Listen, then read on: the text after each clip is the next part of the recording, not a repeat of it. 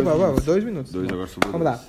Ok. É, o, o, o de ontem contou pra gente. Vamos começar agora na página 16. O Rumash de ontem é, contou pra gente que o Yitzhak, ele, é, ele morava em Israel igual a Abraham e de repente veio uma fome. Ele pensou em ir para fora de Israel e ele não podia sair de Israel. Deus falou para ele, ele tem que ficar em Israel porque desde o momento que teve o, o Akedat Yitzhak, ele se tornou sagrado e ele só poderia ficar em Israel. Então, para onde ele foi? Ele foi para Filisteia. Filisteia não era a terra dos sete povos, assim chamada terra de Israel, mas era ainda um anexo à terra de Israel, que isso era considerado ainda não estar fora de Israel. Então foi para lá que ele foi. E aconteceu com ele praticamente uma história com Abraham. Então ele chegou lá no, na Filisteia, falou que a Rivka era a irmã dele, em vez de falar que era a esposa.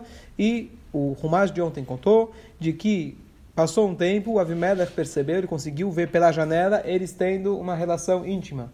E ele foi lá e criticou o Yitzhak. Ele falou: Que história é essa você me falou que era seu irmão? Quase que uma pessoa do povo ia casar-se com ela. Uma pessoa do povo seria o mais especial do povo, que seria o próprio Avimelech. Então ele falou: Olha, eu não contei. Eu falei que era minha irmã por motivos óbvios. Né? Deu para ver aqui que o pessoal não era muito kasher.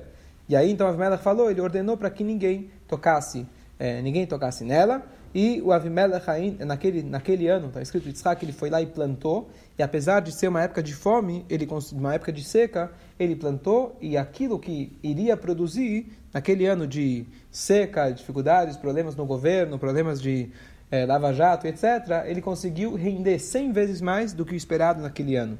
E nossos sábios falam para a gente, porque a Torá conta para a gente mea shearim, a palavra 100 vezes mais, para ensinar que o Yitzhak, ele deu o maaser, o Yitzhak, ele deu o dízimo. Então, por isso a Torá conta para a gente quantas vezes, quer dizer, o cálculo é, de quanto rendeu e etc., para que ele pudesse saber como dar o maaser, como dar o dízimo. Pronto. Giri está liberado.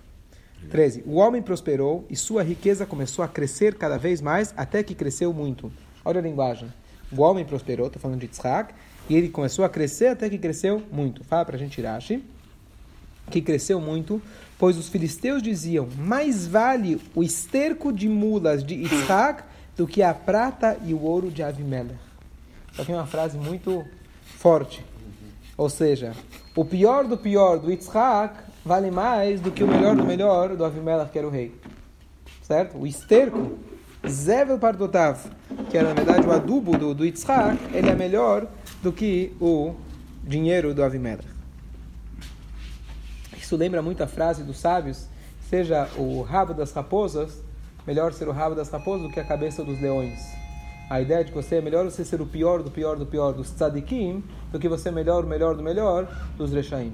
Essa é a ideia. Então, é, acredito que isso é mais no sentido, também no sentido físico, mas também no sentido espiritual, de que as pessoas começaram a apreciar quem era Yitzhak. E as pessoas estavam apreciavam mais o pior do pior do Yitzhak do que o melhor do Avimelech. Isso também lembra aquela passagem da Hagar, aquela que abriu mão de ser, tchau, de ser uma, uma princesa e ela foi lá se tornou uma serva na casa de Abraham. Certo? Aconteceu a mesma situação. Essa frase não Pessoas, pessoas estão, pessoas estão perguntando o que que é essa história de falar que é irmã. A gente vê três vezes essa história que ela fala que é irmã, que fala que é irmã. Abraham, Abraham com Paró, Abraham com Avimelech e agora Yitzhak com Avimelech. E as três vezes ele fala que é irmã. Então, tem uma explicação muito bonita em relação a dizer que é irmã. Além da questão técnica, que ele usou isso como uma, como uma desculpa, como uma proteção. É, mas tem uma explicação muito bonita que é o seguinte. Abraham, quando ele vai para o Egito, ele se vira para a esposa e ele fala, eis que você é minha irmã. Então, ontem a gente deu o juro de casamento. Então, tem uma explicação muito bonita em relação ao casamento. No início do casamento, às vezes você está vivendo como em Eretz Israel. O que é Eretz Israel? Eretz, a terra do leite e mel. Tá tudo maravilhoso, lua de mel, na, na tua que chama lua de mel. Tá tudo fantástico, maravilhoso. Mas alguns momentos lá na frente pode acontecer que você sai de Israel e você entra para o Egito. Egito significa problemas, tsuras, dificuldades, inclusive no relacionamento. Então o que, que se faz nessa hora? Você vira para sua esposa e você fala: Você não é minha esposa, você é minha irmã.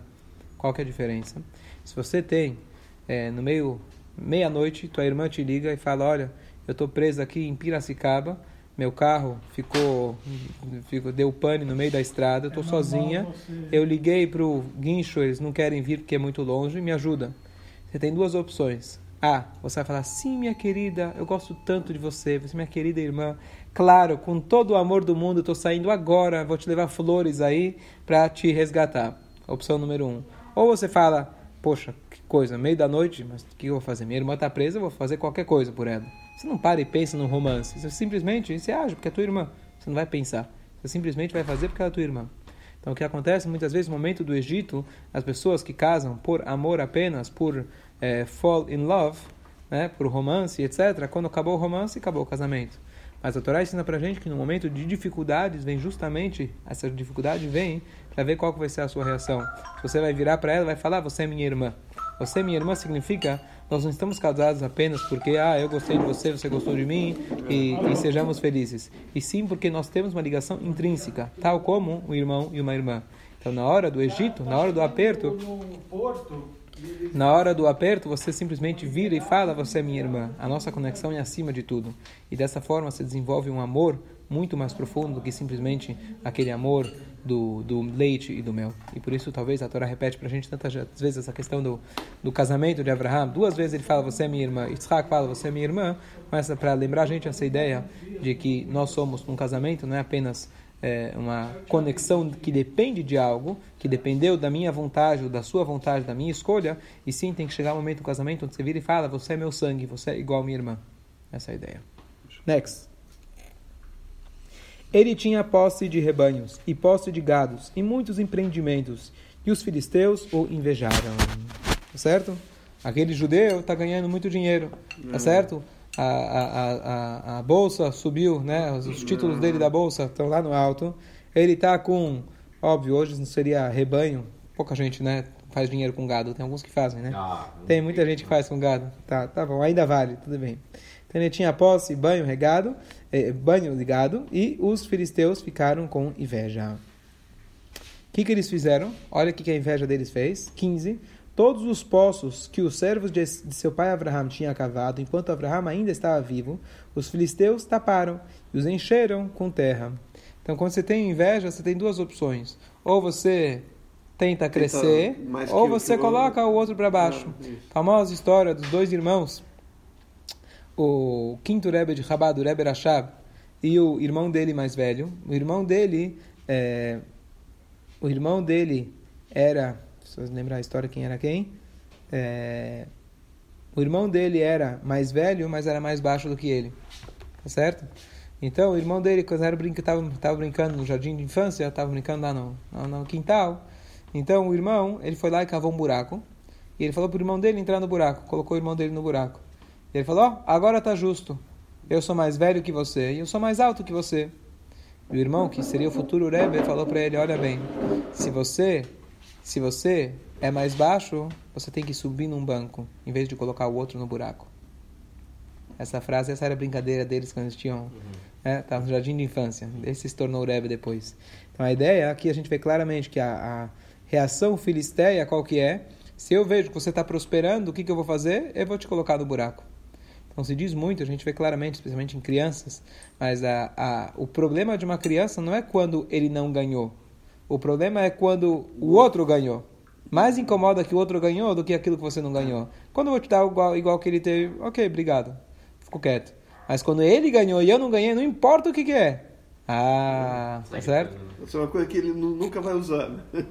Não importa. Se ele ganhou, como é possível? Prefiro que ele não ganhe. Né? Então, o que acontece?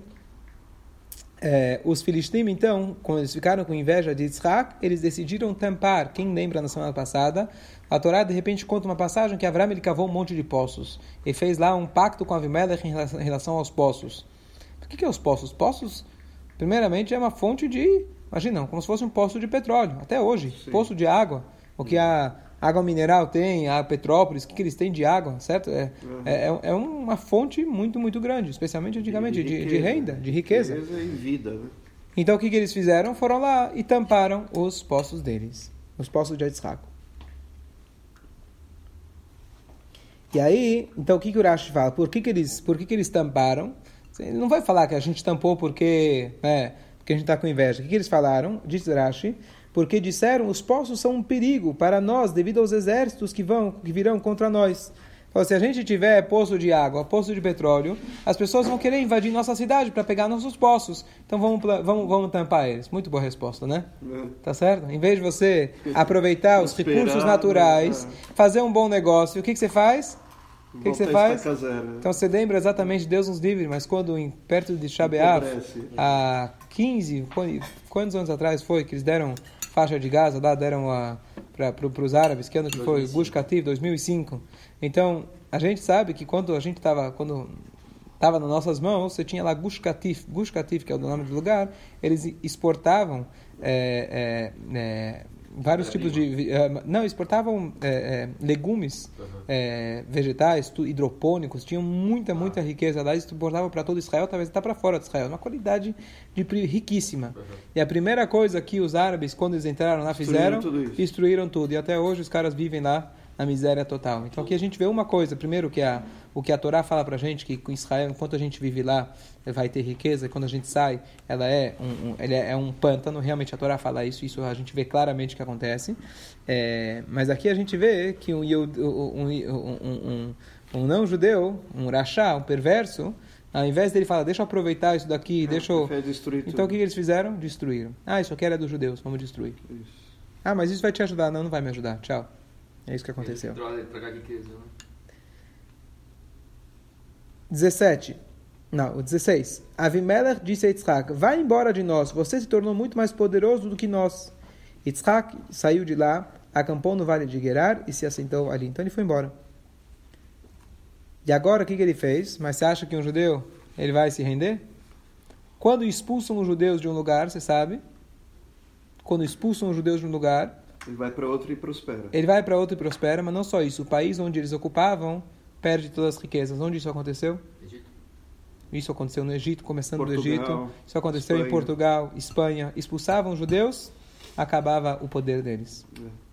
O poder que uma nação tem, uma das coisas é atribuído a Abraha que Hashem traz para os Yudim. Veja hoje os Estados Unidos, tá certo? É a maior Também, concentração, a- maior concentração de judeus do mundo. E lá é um país que prospera. Eu vi recentemente, não sei qual que é o país, então agora não é a Alemanha, mas alguns outros países estão querendo trazer os judeus de volta, porque eles perceberam que quando os judeus Faz saíram, falta, é. quando os judeus saíram, a, a, a, a economia do país foi pro, foi pro brejo. Esqueci agora, vi essa semana. Não, é, Algum país. Marrocos, Turquia. Marrocos, eu acho que é Marrocos que comentaram, que agora estão querendo os judeus de Ah, volta. ah. Pode ser. Marrocos, pode ser Marrocos. Falou. Ele falou isso, tá. Eu Acho que é uma coisa nesse sentido. Então, Turquia também. então o que acontece? Então Yitzhak ele saiu, mas o que, que ele fez? Ele agora ele vai a- cavar outros poços. Yitzhak voltou e recavou os poços que tinham sido cavados nos dias do seu pai Abraham, que tinham sido tapados pelos filisteus após a morte de Abraham. Os poços, Rashi 18. Então, para onde ele foi? Foi para um lugar longe da cidade, voltou e cavou, diz Rashi, os poços que foram escavados nos dias de seu pai Abraham e que os filisteus haviam tapado antes de Yitzhak viajar de Gerar, Yitzhak voltou a cavá-los. Certo? Os servos de Yitzhak cavaram no vale e encontraram um poço com água fresca. Os pastores de Girar disputaram com os pastores de Yitzhak, reclamando que a água era deles. E chamou o poço de Esek, porque eles tinham discutido com ele. Eles cavaram outro poço e ele também foi disputado, e chamou-o de Sitná. Ele afastou-se dali e cavou outro poço. Dessa vez não houve disputa e o chamou de Rehovot. Certo? Ele tenta ganhar dinheiro, alguém tenta derrubar. Tenta ganhar dinheiro, alguém tenta derrubar. Mas ele não desiste e vai até o final. Agora Hashem fez espaço para nós, ele disse: Nós podemos ser frutíferos, frutíf- frutíferos na terra. Essa é a passagem. Agora a pergunta é: por que será que a Torá conta tantas essas histórias de poço? Assim, a gente sabe que a Torá, cada história tem um sentido mais profundo. Então, os nossos sábios extraem daqui dessa, do conceito de poço, uma coisa que a gente já comentou outras vezes, de que o, a característica de Yitzhak, a gente não tem tantas histórias de Yitzhak, não tem. Abraham a gente tem três, quatro parashiot. Yitzhak não tem muita coisa, a gente vai saber mais no final da velhice dele, que ele ficou cego, ele vai lá, abençoa o filho, etc, toda aquela história, mas é mais focado nos filhos. Da vida de Yitzhak próprio não tem muitas, muitos relatos. É, só. é, Mesmo a, a. Keidat Yitzhak se conta muito do pai, da fé do pai, mal se conta do próprio Yitzhak. Então o que acontece? Número um, a gente sabe que a diferença de Abraham para Yitzhak, que Yitzhak era introvertido. Abraham, sua natureza era extrovertido. abria a casa para todos, aproximava todo mundo, saía pelo mundo afora difu- difundindo o nome de Deus, o monoteísmo. Essa era a característica de Abraão. A cara- característica de Isaac era justo o contrário. Quando ele quis sair da terra de Israel, que talvez seria oportunidade de mais gente conhecer Isaac, continuar com o legado de Abraão, Deus falou para ele, não, essa não é a tua missão, você fica por aqui. Abraham era muito mais ativo também. Então, não é ativo, ah, não sei se a palavra é ativo e passivo, são duas formas diferentes de você... Expansivo. De você expansivo, sim, expansivo. Hoje ele está Ah. Vem, vem trabalhar 2 a comigo. 0. Acho que nós vamos vender bem. Vamos lá. Duas, então, a característica de Yitzhak é o seguinte. Então, Hassidut chama isso de Chesed e Gevurah. Bondade e severidade. Só que aqui a gente vê claramente o que é severidade. Normalmente você pensa bondade e severidade. Qual que você vai escolher?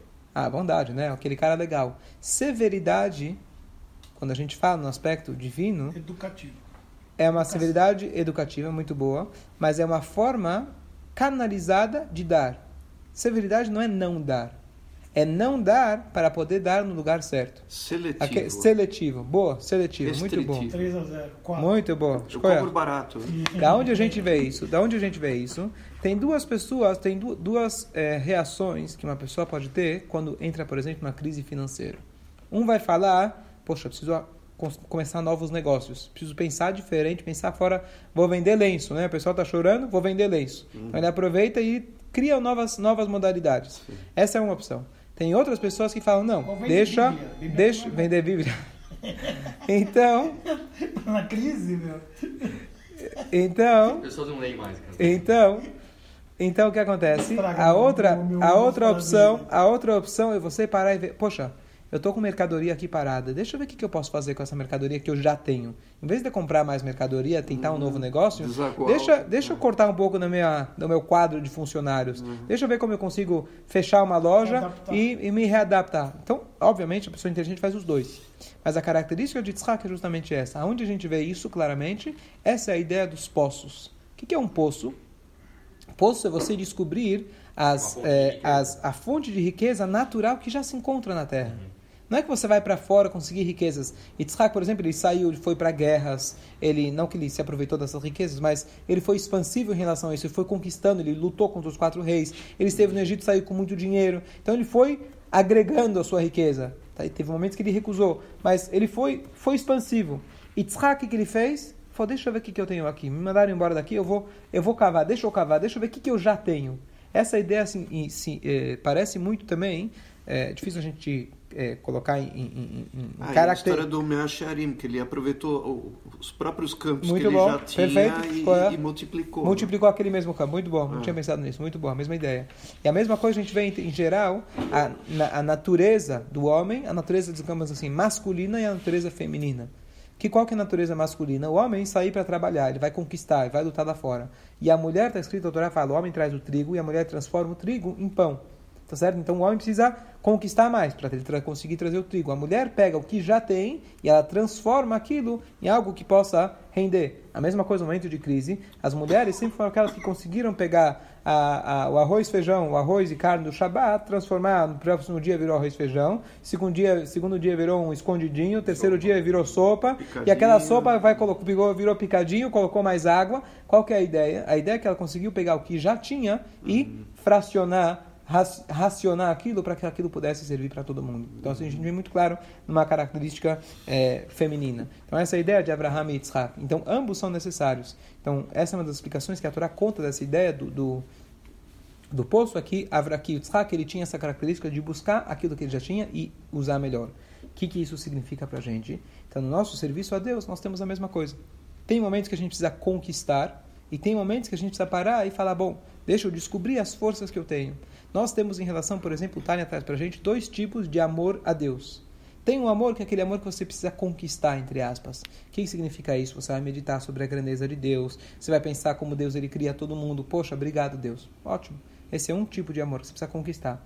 Mas o Tânia fala pra gente, existe um outro amor que é mais fácil, entre aspas. Se chama o amor oculto, o Avá Mesuteret, que todos nós já temos ele naturalmente. Você só precisa descobrir, é igual, igual a ideia do poço. Você precisa cavar para descobrir que não que você precisa começar a partir de hoje a amar a Deus, e sim você perceber que naturalmente você já está ligado com Deus. Ele é seu pai, foi ele que te fez e assim por diante. Então na vida a gente tem que descobrir, tem momentos a gente descobrir coisas novas, conquistar, e tem momentos a gente parar e olhar para dentro e falar, não preciso conquistar nada. Às vezes é mais fácil conquistar do que você conseguir olhar para dentro. Aquela famosa história, concluir, daquele Mendel Futterfass, quando ele estava na prisão, famoso Hassid, que ficou oito anos em prisão, prisões soviéticas, por difundir judaísmo, falsificar passaportes para o pessoal poder fugir, fugir da, da Rússia soviética. Então, quando ele estava lá, aquela famosa história, ele tava, ficou preso com, com criminosos. E na, na prisão, o pessoal ficava jogando cartas. Lembra da história? Prisão, o pessoal Ah, jogava sim, sim, cartas. E aí, e aí o que acontece? Era proibido jogar cartas. E quando o guarda chegava, os caras eram bate-carteira profissional, profissionais, e quando o guarda entrava, eles as cartas sumiam. O cara fazia uma revista, revistava todo mundo e nunca achava a carta. E Reb Mendel ficava assistindo, não jogava, mas ele ficou assistindo. E toda vez que o guarda entrava, eles escondiam. Quando o guarda saía, continuava o jogo como se fosse nada. Cada um com suas cartas. E aí ele falou, olha, o guarda vocês podem enganar, ele pode enganar que vocês não estavam com a carta, mas a minha eu estava aqui, me conta, faz favor, me conta, eu não, prometo que não vou contar para ele, eu só quero, estou muito curioso. E eles falaram, tá bom, presta atenção, na próxima vez que ele entrar. E aí apontaram para ele que toda vez que o guarda entrava, eles juntavam as cartas e colocavam no bolso de trás do, Do guarda. próprio guarda. Do próprio guarda. Então a ideia é que às vezes a gente tem um aramento, fala tudo, a gente aprende uma lição. A gente está sempre querendo procurar, às vezes, em outros Nos lugares, usar, em hum. todos os lugares, menos no lugar mais perto de você. Mas, Você é, olha para né? fora, você olha para fora e você esquece de olhar para dentro. Hassidut ensina a gente essa ideia de tzhak, de cavar o seu próprio poço, descobrir o seu próprio potencial. Não precisa fugir, não precisa ir longe. A Torá ensina pra gente o que a gente precisa fazer nessa vida. Não precisamos John conquistar Lennon nada. isso, né? A Torá diz isso. O anterior é qualquer, qualquer um desses. John Lennon dizia, Tá vendo? busquei tanto lá fora, mas eu só vou encontrar dentro de mim mesmo. Ó, escolha, tá vendo? Ele estudou Torá. Ele estudou, estudou a característica de Tzhak. Que a gente possa então descobrir nossos postos, nossas fontes. E um ótimo dia para todos.